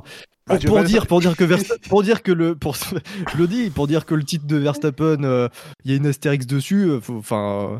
Pas un astérix, il perd une, non, pas astérix, il perd en saveur pour lui et pour la F un. Mais c'est, je, c'est pas je, un astérix, son titre, il est valide. Je veux dire, c'est, c'est juste que. La, la, enfin, si euh, la dernière course était déroulée de façon normale, c'était pas lui le champion du monde. Tu vois, c'est, et si le finish de la dernière course s'était déroulé de façon normale, c'est pas lui le champion du monde. Et après, est-ce que euh, quand on dit ça, on veut dire que Verstappen n'est pas un champion méritant et qu'il a pas mérité son titre? Si, il l'a mérité parce qu'il s'est bien battu, et cetera. Même, même si on peut considérer aussi que euh, genre les quatre dernières courses de la saison, il est largué par Hamilton euh, aussi, mais euh, mais que quatre courses sur une saison, c'est quand même pas rien non plus. Mais cette course là, sur laquelle il a été intégralement dominé par son concurrent au titre, il la gagne de façon plus que miraculeuse quand même. Euh, et c'est sûr qu'à la fin, on peut dire ah, euh, Verstappen, champion du monde deux mille vingt et un, et cetera. Même pour lui, euh, pour la perception de son titre, ça reste, il y a, il y a, il y a une espèce de truc, ça entache un peu, si tu veux, son mérite, presque, même malheureusement, si tu veux. C'est, c'est un super champion, c'est un super pilote, il est hyper vite, il est hyper excitant, mais de, dans, dans cette, dans l'histoire de ce championnat, il y a eu euh, deux trucs hyper bizarres. Il y a eu le final d'Abu Dhabi qui est inexplicable, et il y a eu euh, une victoire sur tapis vert à Spa, qui sont deux trucs qui restent euh, des événements importants de la, de la, de la saison, sur lesquels euh, tu vois, ça, ça, ça, ça jette quelque chose. Euh, et, a, tiens, ça. Et, ouais. et, Et l'idée là aussi, qui est une course quand même un peu euh, où il a vraiment dépassé les bornes. Hein. Enfin, ouais. Un pilote pénalisé trois fois en une course, je crois que c'est du, c'est, c'est, c'est du jamais vu. Euh, enfin, il, il était totalement, totalement en roue libre ce, ce, ce, ce jour-là. Aussi, ouais. Alors, alors que, ce, alors que ce jour-là, il nous a quand même fait une manœuvre incroyable sur son restart. Oui, oui. Où, ouais. Voilà, c'est, c'est, c'est, c'est qu'il a alterné l'exceptionnel et le catastrophique à des moments de saison. Est-ce que c'était la, la pression du titre? Il a dit qu'il n'était jamais sous pression, pourtant les quatre derniers Grands Prix laissent penser l'inverse. Euh, après, voilà. Après, ah, c'est, c'est après, trop, c'est, le, je, pense, je pense que c'est trop sévère de dire qu'il a alterné l'exceptionnel et le catastrophique. Il a fait quelques trucs chelous dans la saison et il a, il a eu des prises de risque, euh, comment dire, qu'il aurait probablement pas dû a, a, avoir. Euh, et à Jeddah, il a pété les plombs, mais. Euh, je, je mais surtout à Jeddah. Ouais, parce que, par, mais, parce que parler de alterner comme ça, euh, non, c'est, enfin, au fil de la saison, c'est pas le cas en tout cas. Oui, je parlais surtout sur Jeddah, quoi. Ouais. Le week-end de Jeddah, euh, ça... Entre... rien que son tour de qualif, il alterne avec deux secteurs, deux secteurs incroyables et un dernier virage catastrophique. Mmh. Voilà. C'est vrai que c'est le, c'est, c'est le paradoxe de la saison de Verstappen, c'est-à-dire que globalement, son titre est totalement mérité, mais la façon dont, dont, dont il l'a obtenu dans le dernier, le, le dernier Grand Prix laisse un goût plus, euh, plus qu'amer. Alors effectivement, c'est, bah, pas, c'est, c'est, pas un, c'est pas un astérisque au palmarès, mais euh, bon... D'accord. Ensuite, euh, ensuite, dans, avoir, dans ce sens-là, je suis d'accord. Je suis... Ensuite, oui. à voir qu'avec le, le recul du temps, ce, que, ce qu'on en gardera, parce que là, euh, Abu Dhabi, c'est encore frais dans notre tête, hein, c'était euh, c'était il y a, y a un gros mois. Est-ce que dans deux ans, dans trois ans, ce sera, euh, ce sera pas un petit peu effacé par, euh, par, par le temps? On se dira, bon, bah voilà, finalement, c'était un, un, un fait de course euh, comme un autre. On verra, on verra. Mais c'est vrai que là, euh, à, à chaud, on a encore ce, ce goût, euh, ce goût très bizarre de la, de la fin du championnat. Bah, c'est un peu, c'est, c'est le paradoxe de la saison, j'ai envie de dire. On peut se dire que c'est le meilleur pilote qui ait gagné, mais il n'aurait pas dû gagner. Exactement. Euh, et donc pour, pour poursuivre sur la, mon analyse sur Verstappen, là, euh, donc effectivement il y a eu euh, les aspects négatifs qu'on a, qu'on a signalés. Il y a aussi les qualités qui font que c'est Max Verstappen euh, au travers de plusieurs manœuvres. Hein. On a, vous avez parlé de, de euh, le restart du, en Arabie Saoudite, du troisième, enfin du deuxième restart en, en Arabie Saoudite, le départ au Mexique, euh, plus plus d'autres choses. Et puis ça, ça, ça toute l'histoire de Verstappen cette saison qui... Enfin, il faut quand même se rendre compte que le gars, il est engagé dans un duel. Déjà, tu as une certaine pression, que, que, que si tu te battais à trois, quatre ou cinq pilotes, là, c'est soit tu gagnes, soit tu perds, finalement. Il euh, n'y a pas plusieurs perdants, il n'y en a qu'un seul. Et il se retrouve, pour sa première saison, il se bat pour le titre. Ça a beau être cette seizième, cette, sa septième saison en Formule un, c'est la première saison où il se bat pour le titre. Euh, les années précédentes... Je pense que beaucoup d'entre nous, et moi y compris, voilà, on se disait, bah attends, euh, la première saison où il se battra pour le titre, voilà, il y aura, il y aura des erreurs, machin, ça, ça va être irrégulier, il va craquer sous la pression. Et au final, il est très régulier, et non seulement c'est sa première saison où il se bat pour le titre, mais en plus, il se bat pas contre n'importe qui, il se bat contre un septuple champion du monde. Euh, rien que dans l'histoire, trouver un pilote qui tient le coup jusqu'au dernier Grand Prix euh, et qui gagne le titre face... Pour sa première année euh, en tant que prétendant au titre, face à un pilote déjà champion du monde, la dernière fois c'était quoi ? C'était, c'était Villeneuve en quatre-vingt-dix-sept. Mais euh... c'est, c'est sûr que Verstappen, il fait partie de ces mecs qui ont un mental foutu différemment. Il fait partie de ce groupe de gens qui ont le mental pour être champion du monde, qui qui, qui doutent pas de eux, qui euh, sont largement au-dessus de la de du, du lot et de la masse, c'est sûr et certain. Et ce que tu décris là, effectivement, c'est une force mentale qui est phénoménale. Et il y a, y a que certains pilotes que tu vois qui ont cette euh, ces, ces ressources-là, euh, et t'en vois un tous les trente-six du mois, quoi, vraiment. Euh, Verstappen en fait partie, comme Hamilton en fait partie, comme Bottas en fait pas partie, comme Pérez en fait pas partie. Euh, c'est, c'est c'est des C'est, c'est ça la différence entre le premier et le deuxième baquet aussi dans ces, dans ces deux équipes là finalement. C'est, euh, c'est la force mentale de ces mecs là, et effectivement Verstappen, dès qu'il est arrivé en Formule un, tu te souviens, je veux dire, dès, dès que euh, il avait un accrochage parce qu'il était un peu agressif, et, on, et du coup il y avait des, certains autres pilotes qui lui disaient mais calme-toi, il faut que t'arrêtes de piloter comme un connard, et la seule euh, réponse de Verstappen systématiquement c'est non mais c'est pas à moi de, d'en, d'en faire moins quoi, c'est, euh, c'est moi, je vais pas, moi je vais pas changer ma façon de faire, et il a toujours, il a toujours tenu ce truc là. Le seul truc dont j'ai peur pour Verstappen, c'est que comme tu le dis, là il était dans un duel, et donc soit il gagne, soit il perd. Euh, il faut pas qu'il se trouve dans une... Si, s'il se retrouve dans une situation où la lutte pour le titre, elle est entre plus que deux pilotes, cette attitude-là, elle peut être dangereuse pour lui par contre. Parce qu'il va laisser quelqu'un d'autre s'envoler. Il pourra toujours se battre avec un gars, mais il, il laissera, mais, mais il, il laissera quelqu'un d'autre s'envoler, qui lui volera le titre, qui lui volera des points constamment. Et là, dans un duel, cette attitude-là, elle a pu fonctionner, euh, mais c'est ce que le danger pour lui, c'est que demain, deux mille vingt-deux, c'est génial, il y a huit équipes qui peuvent se battre, qui peuvent se battre pour le titre, et sûrement pas, hein, probablement pas, mais voilà, c'est, c'est le danger pour lui, c'est ça. S'il y a plus, s'il y a plus d'un adversaire à gérer, ça, ça pourrait être dangereux ouais. pour lui, je pense. Je, je suis d'accord avec toi, euh, moi, mais je parlais plus sur l'aspect mental de, d'aborder le championnat. C'est toujours oui, plus difficile sûr. d'aborder le championnat quand tu es sur un duel, parce que tu dis ah, si, si je gagne pas, je, je suis le perdant. Euh, et, et, donc, et dans toute l'histoire de la saison de, de Verstappen, euh, j'ai senti vraiment très solide, parce que début de saison, voilà, il, c'est, c'est trois victoires à un pour Hamilton, donc déjà, euh, alors qu'on annonçait Red Bull ultra favorite, euh, derrière il se reprend tout de suite à Monaco. Euh, il fait un, un gros enchaînement au début de l'été. Il, est une, il, a une, il commence à se construire une petite avance vraiment intéressante. Et la patatras Silverstone, euh, voilà, on ne reviendra pas dessus, mais mentalement, c'est dur à encaisser. Il passe de trente-trois points à huit points d'avance. Il se dit, on se dit qu'il peut se refaire à Hongrie sur un circuit sinueux. Ça ne se passe pas du tout comme ça. Et en plus de ça, il, il, il se... Il n'a vraiment pas de chance euh, au départ. Il se retrouve à quoi, je crois, huit points d'Hamilton au championnat. huit points derrière, alors qu'il était trente-trois points devant, en deux, en deux courses. Et derrière, c'est quatre semaines pour gamberger, quatre semaines de pause pour gamberger et se ressasser un petit peu ces deux Grands Prix euh, malheureux pour lui. Euh, ça, déjà, euh, rien que cette phase-là, avoir su surmonter cette, euh, cette période de deux Grands Prix, c'est fort. Même s'il est aidé par le Grand Prix de Belgique qui... Euh, Qui, qui lui donne cinq points euh, quasiment gratuitement. Mais derrière, il se reprend et, il, et en fait, il lâche pas le morceau. Il est toujours là, toujours là. Ce qui fait que la période où Mercedes semble meilleure, on voit en Russie, ça domine et Verstappen doit se taper la pénalité, mais il concède que sept points. La Turquie où Mercedes domine, mais là, cette fois, c'est Hamilton qui se prend la, la pénalité et finalement, c'est Verstappen qui, qui, prend, qui prend des points. Euh, plus les États-Unis et le Mexique. Au final, il y a eu cette période-là, fin de l'été, début de l'automne, où Verstappen se reconstruit une petite avance alors que les conditions ne sont plus vraiment favorables pour lui. Et, euh, et voilà, ensuite, là, il y a la fin de saison où il, il concède ce, ce retard, mais j'ai trouvé très solide mentalement parce que, euh, voilà, je, je, je, en fait, Verstappen fait la saison qu'aurait dû faire Vettel en deux mille dix-sept ou deux mille dix-huit. Après, c'est pas la, voilà, on va pas comparer, c'est pas les mêmes voitures, pas les mêmes performances, et cetera. Mais dans le combat rapproché, dans le combat, on va dire, euh, sur la durée avec Hamilton, il était extrêmement solide, non seulement en termes de performance euh, et sur la piste, mais aussi hors piste, parce qu'il y avait beaucoup de tentatives euh, de déstabilisation mentale, comme sait bien le faire euh, Hamilton. Et donc, euh, et je trouve que Verstappen s'en, s'en est bien sorti à ce niveau-là. Je suis d'accord. Je suis... Non, je, je, je, je suis d'accord avec la, la comparaison avec les saisons deux mille dix-sept deux mille dix-huit avec Ferrari dans le rôle de Red Bull. Euh, je trouve que c'est plutôt bien vu, quoi. C'est-à-dire que Red Bull et Verstappen, euh, ils ont vraiment réussi à faire ce que Ferrari n'avait pas réussi. Euh, en deux mille dix-sept, pareil, hein, la, la, la Ferrari, elle est hyper forte.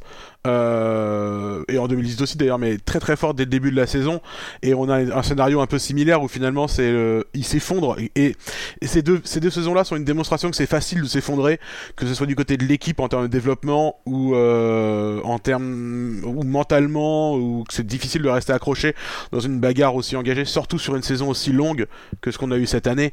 Vingt-deux courses, c'était éprouvant pour tout le monde, euh, et et oui, c'est euh, tu, tu fais tu fais bien de le souligner, quoi. Il y a vraiment un un aspect euh, combat mental qui était euh, hyper euh, difficile et, et à mener, surtout pour un pilote qui, comme tu le disais, s'est jamais battu pour un titre auparavant. Euh, même si Verstappen, on peut plus aujourd'hui le caractériser de jeune ou d'inexpérimenté, il est arrivé tellement tôt que que voilà, même si, même s'il est, même si lui encore en termes de génération c'est un jeune pilote, mais c'est un jeune pilote expérimenté paradoxalement. Mais euh, mais oui, la, la la comparaison avec deux mille dix-sept deux mille dix-huit, elle me semble assez juste, parce que contrairement à ce qui s'est passé ces saisons là, il euh, n'y a pas eu d'effondrement de la concurrence. Mercedes, c'est une machine, euh, et on l'a vu encore cette saison, ils ont ils, ils ont étaient euh, inarrêtables dans leur développement et dans leur remontée, et cetera. Ils ont, ils ont, ils ont pas concédé grand chose non plus. Et en face, Red Bull, ils ont eu le répondant, et Verstappen, il a eu le répondant aussi. Donc, euh, c'est, c'est effectivement une, une performance remarquable de, de sa part. Et c'est, bah pour Verstappen, oui, ok, c'était sa première saison en F un à se battre pour un titre, mais euh, là, il a obtenu son titre à son cent quarante et unième Grand Prix.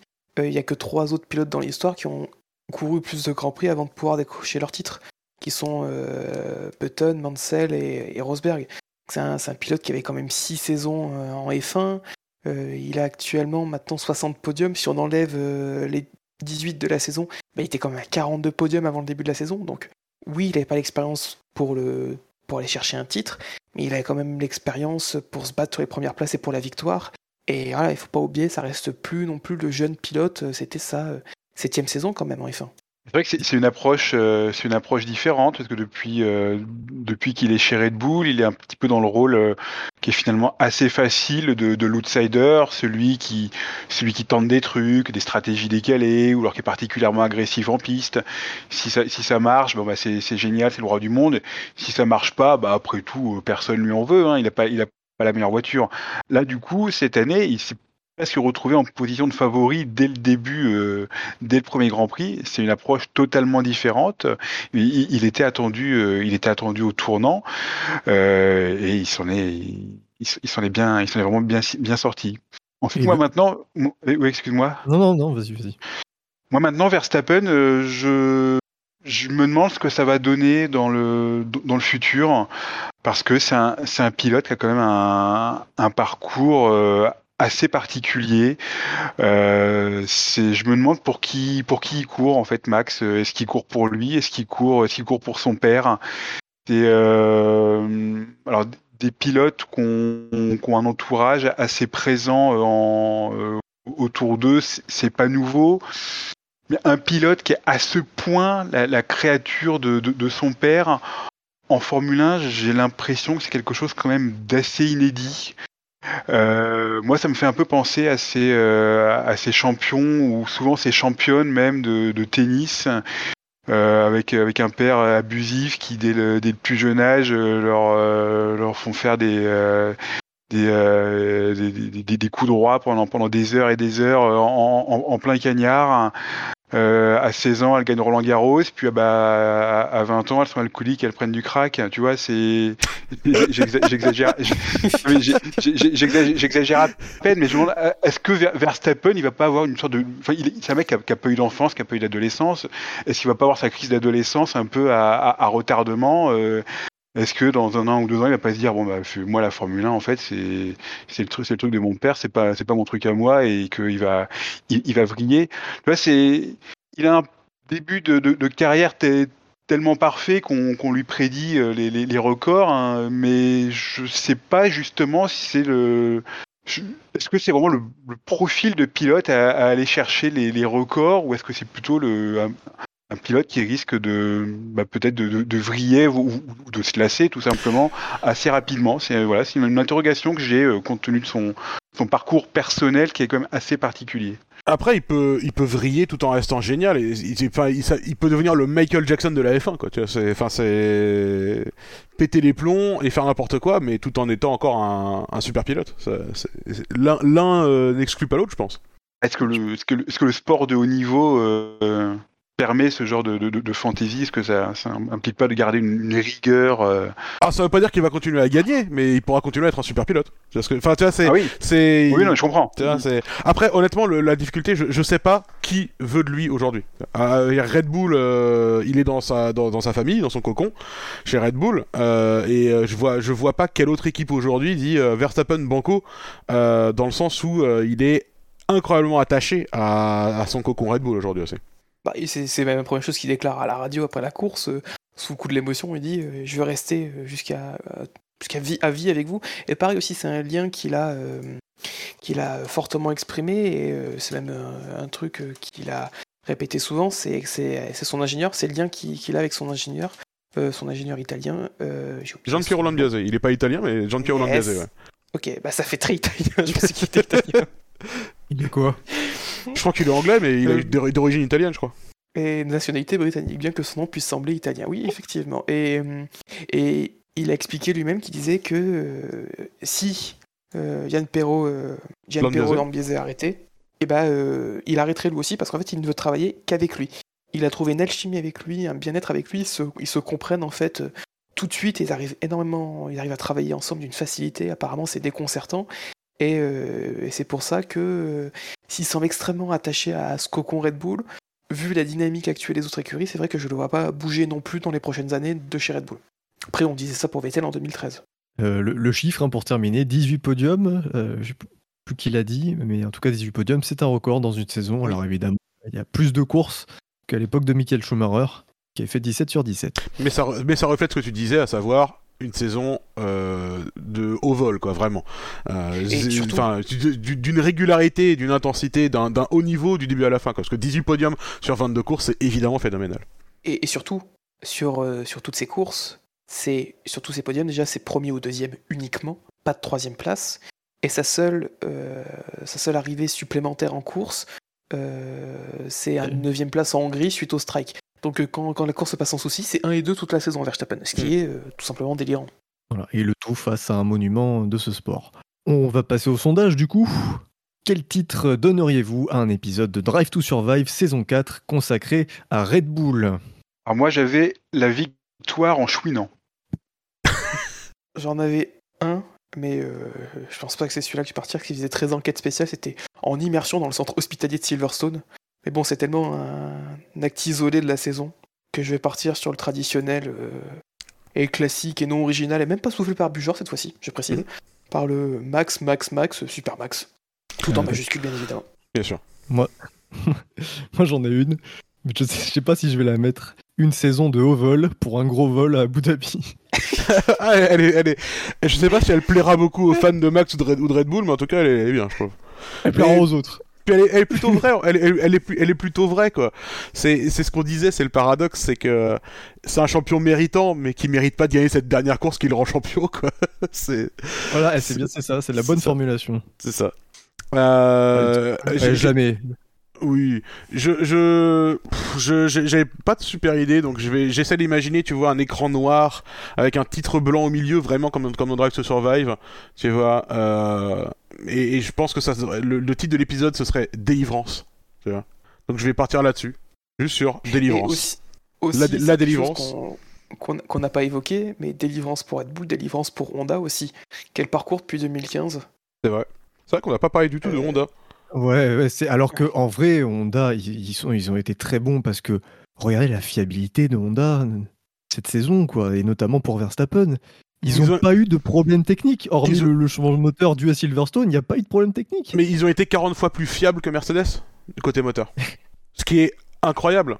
Tu, tu nous aurais dit ça il y a trois ans quand euh, quand Frédéric Vasseur choisissait de pas euh, de, de pas de ah. pas s'associer avec Honda encore euh, et euh, tu vois et quand euh, du coup euh, le groupe Red Bull a choisi d'intégrer le moteur Honda dans chez Toro Rosso et qu'on se disait tous mais qu'est-ce que qu'est-ce qu'ils foutent Red Bull et qu'à la à la fin de la saison que que Toro Rosso a servi de laboratoire à Red Bull euh, pour Honda toute la saison euh, et qu'à la fin ils ont dit ok bah l'année prochaine en fait nous aussi on aura le moteur Honda et que tout le monde se disait mais qu'est-ce que le, le, le commentaire que tout le monde faisait c'est mais attends mais Toro Rosso ils ont changé quarante-trois fois de moteur dans la saison euh, c'est un c'est un trompe-l'œil euh, et en fait ils sont pas performants c'est juste qu'ils ont fait exploser tous les moteurs à chaque fois en les tour- faisant tourner trop haut alors qu'en réalité c'est pas du tout ça qui s'est passé. Ce qui s'est passé c'est que c'était un laboratoire et qu'ils changeaient de moteur autant qu'il y avait besoin pour Honda pour faire des pour amener des évolutions et essayer des trucs.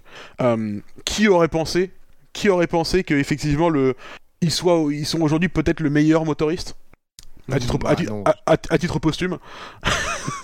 Mais non, euh... non, ça reste Mercedes. Euh... Je sais pas, hein, je sais pas. Si, si tu prends que... l'ensemble avec la fiabilité, moi je mets Honda au-dessus sur la saison. Ouais, si, tu, si tu considères la fiabilité, tous les, toutes les équipes motorisées Mercedes, elles ont été emmerdées aussi par la fiabilité. Et puis il y a qui d'autre de motorisées Mercedes là? Il y a Aston Martin, Williams, euh... McLaren. McLaren. McLaren n'ont pas été trop emmerdés, ils avaient un niveau de performance ok. Aston Martin était nulle part, bon, à cause de leur voiture. Et Williams, bon bah Williams, quoi, tu vois. Ah, et tu euh... parles en termes de fiabilité? Euh, notamment parce que ça, ah, fait partie, ça, ça fait partie du package, tu vois. Oui. Euh, mais du, du coup, euh, si tu prends le package fiabilité euh, et performance, le Honda avait quand même, même en termes de performance, le Honda avait pas grand chose à, comment dire, à, à envier au Mercedes parce que il euh, y, y a de grands, il euh, y a beaucoup de gens qui ont parlé de la vitesse de pointe et du moteur Mercedes machin et cetera. Mais en réalité, la Mercedes a jamais eu une vitesse de pointe si folle que ça, même sur les dernières courses de la saison comparée à, au, à d'autres équipes sur le plateau. Euh, par contre, Mercedes roulait souvent avec moins d'appui globalement et Red Bull a une réputation euh, pour aussi avoir des setups plus chargés en appui que la moyenne aussi. Euh, alors pas, c'est pas abusé comme McLaren quand ils étaient avec Honda et que eux ils arrivaient juste littéralement pas à passer la huitième. Euh, mais Red Bull a aussi une réputation de préférer les setups plus chargés en, en, en appui. Du coup ça, ça a un, une, une grosse influence sur, sur la vitesse de pointe et, et sur ces éléments-là. Mais, euh, mais je pense vraiment qu'en termes de performance ils étaient euh, extrêmement proche et en termes de fiabilité Red Bull, euh, en termes de fiabilité Honda était devant et vraiment quel quel boulot incroyable quoi. Euh, si pour les nostalgiques revoyez les épisodes de Grand Prix Driver sur euh, Amazon Prime euh, pour revoir les grandes années euh, McLaren Honda pour rigoler un coup quoi parce que c'est quelle quelle différence euh, quelques années font quoi. Le sondage donc... du coup rendons hommage à, à Monisha Keltenborn qui elle croyait en, en Honda. C'est vrai. Ouais. Bon, dommage, elle avait signé six pilotes pour deux places seulement, mais bon. Ah, mais elle, ça... avait, elle avait un peu de mal à compter le nombre de pilotes, effectivement. C'était, c'était, c'était, c'était sa principale difficulté à Moniche. Quel titre donneriez-vous à un épisode de Drive to Survive saison quatre consacré à Red Bull ? Vous avez le choix entre la victoire en chouinant, Max, Max, Max, Super Max, une saison de haut vol pour un gros vol à Abu Dhabi ou la délivrance. Et donc, vous vous rendez comme d'habitude sur notre site s a v f un point f r pour voter. Il est ouais, temps... J'aime bien juste Bilo très rapidement, j'aime bien parce qu'en fait t'as, t'as passé l'émission à être vachement moins critique que nous, et par contre sur le fait marquant t'es celui qui flingue le plus, quoi, c'est génial. Allez, moi, je vais essayer de récolter les voix du peuple. Je comprends, je comprends. Ah, après il faut... Non, rien. Euh, on va passer au, au prono pour la saison deux mille vingt-deux. Et là j'attendais un jingle, mais évidemment il n'y en a pas. Voilà. Imaginez-le. Alors Red Bull, dans les, différentes, dans les différents pronostics réalisés lors des émissions précédentes, ça laissait entendre que Red Bull n'allait pas forcément se battre pour le titre. Alors messieurs, qu'est-ce que vous, qu'est-ce que vous pensez de Red Bull pour deux mille vingt-deux ? Bon, je vais garder ma ligne directrice que j'ai déjà évoquée dans le, mon bilan dans, dans, sur Alpine et sur McLaren notamment. Bah, je pense que Red Bull va être la, la troisième roue de ce second trio euh, qui va se battre entre la troisième et cinquième place derrière euh, Ferrari et Alpine. Et, euh, et si on doit donner une position à l'arrivée, je vais dire quatrième parce que j'ai dit cinquième pour McLaren et que je veux que pour le cœur Alpine finisse troisième. Donc voilà, je mettrai, je mettrai Red Bull quatrième du coup. Je, je suis assez en accord avec ça. Je, je pense que le, l'intégralité, la somme des efforts consentis euh, et des moyens déployés pour gagner cette saison euh, va vraiment pas rendre service à Red Bull. Et je pense aussi que les... les possibles errements de développement qu'ils ont connus sur la fin de la saison euh, les, va pas les, vont pas les aider non plus euh, et donc j'ai, j'ai bien peur pour eux qu'ils soient derrière le groupe de tête euh, la saison prochaine euh, possiblement euh, en position Red Bull classique à l'époque où il y avait Mercedes Ferrari devant, euh, troisième place dans le No Man's Land, ou alors euh, si on pense que effectivement Alpine ou McLaren ou quoi que ce soit peut, euh, ou Aston Martin on sait jamais, peut progresser euh, possiblement du coup euh, dans les dans le dans le dans ce dans ce petit groupe là en tout cas, mais je, je j'ai du mal à les voir dans le vrai dans le vrai groupe de tête à cause de de l'énergie et des moyens dépensés sur la fin de la saison. Moi, je les vois dans le peloton de tête avec, euh, avec Mercedes et avec Ferrari, mais pour, euh, pour les mêmes raisons évoquées par mes petits camarades, euh, je les vois quand même un, peut-être un petit peu en, en, en souffrance hein. Et peut-être pas, et pas de, pas de nouveaux titres à la clé pour eux. Et toi, Bilo ? Bah, j'ai bien envie de me démarquer, mais en même temps, je, je pense un peu comme vous, donc... Euh... Ça va être du... Ouais, allez. Qui, qui peut être devant eux au constructeur ? Je vois Mercedes, je vois Ferrari et je vois McLaren. Ouais, je les vois quatrième au championnat constructeur avec, euh, allez, une victoire ou deux. Dans la... tu, vois, tu vois pas de gros progrès à Alpine ou Aston Martin, toi ? Si, je vois des progrès, mais... Euh, pas tant que ça, quoi. Suffisa... Ouais. Ah, en fait, en, en termes de performance, oui, mais en termes de gestion de course et euh, duo de pilote, même si le duo de pilote Alpine est très correct... Euh, pour moi, ça, ça restera inférieur à Red Bull, ce qui fera que Red Bull euh, devrait terminer devant ces deux équipes. Mmh. Ah, moi, je vois bien deux victoires, de, de, au moins deux ou trois victoires de Max l'année prochaine, parce qu'il est toujours capable de... C'est quand même c'était le cas les années, euh, la période de, deux mille, euh, de deux mille seize à deux mille vingt, en fait, euh, et il trouvait toujours une opportunité ou deux dans la saison d'aller chercher une victoire. Donc, euh, je me fais pas de soucis qu'il va l'en chercher, sauf si la Red Bull est vraiment larguée. Prévoir, prévoir aussi... Qu'est-ce que va donner le moteur euh, Le moteur l'année prochaine, euh, parce qu'on a déjà Honda apporté une évolution déjà en fin de saison qui ressemble à ce qu'on va avoir en deux mille vingt-deux. Mais on a appris que les relations en fait elles vont tenir un peu plus longtemps, euh, que les moteurs ils seront, ils vont continuer d'être assemblés à Sakura au Japon jusqu'à en fait la nouvelle réglementation technique, donc après deux mille vingt-cinq. Donc oui, donc il euh, y a juste le nom Honda qui disparaît. On a l'impression que la structure reste la même. Donc à voir dans quelle dynamique aussi va y avoir du côté côté moteur euh, pour pour Red Bull. Mais je comprends vraiment, le, le deal du point de vue de Honda, je comprends vraiment, ça commence à faire trop de bonnes pubs, c'est pas possible. C'est... Mais c'est, voilà, on, je pense qu'on est tous d'accord euh, pour voir Red Bull en difficulté. Après c'est vrai qu'on on est aussi aidé par la première journée d'essais hivernaux, hein, où Red Bull a tourné à dix secondes des temps de Haas. Ouais, ouais c'est sûr, voilà, c'est compliqué. On se dit qu'ils vont remonter, mais que voilà, le chemin sera dur. Allez messieurs, merci en tout cas de m'avoir accompagné pour cette longue analyse de Red Bull, mais en même temps, euh, le, la, la saison de l'écurie euh, méritait qu'on s'y attarde.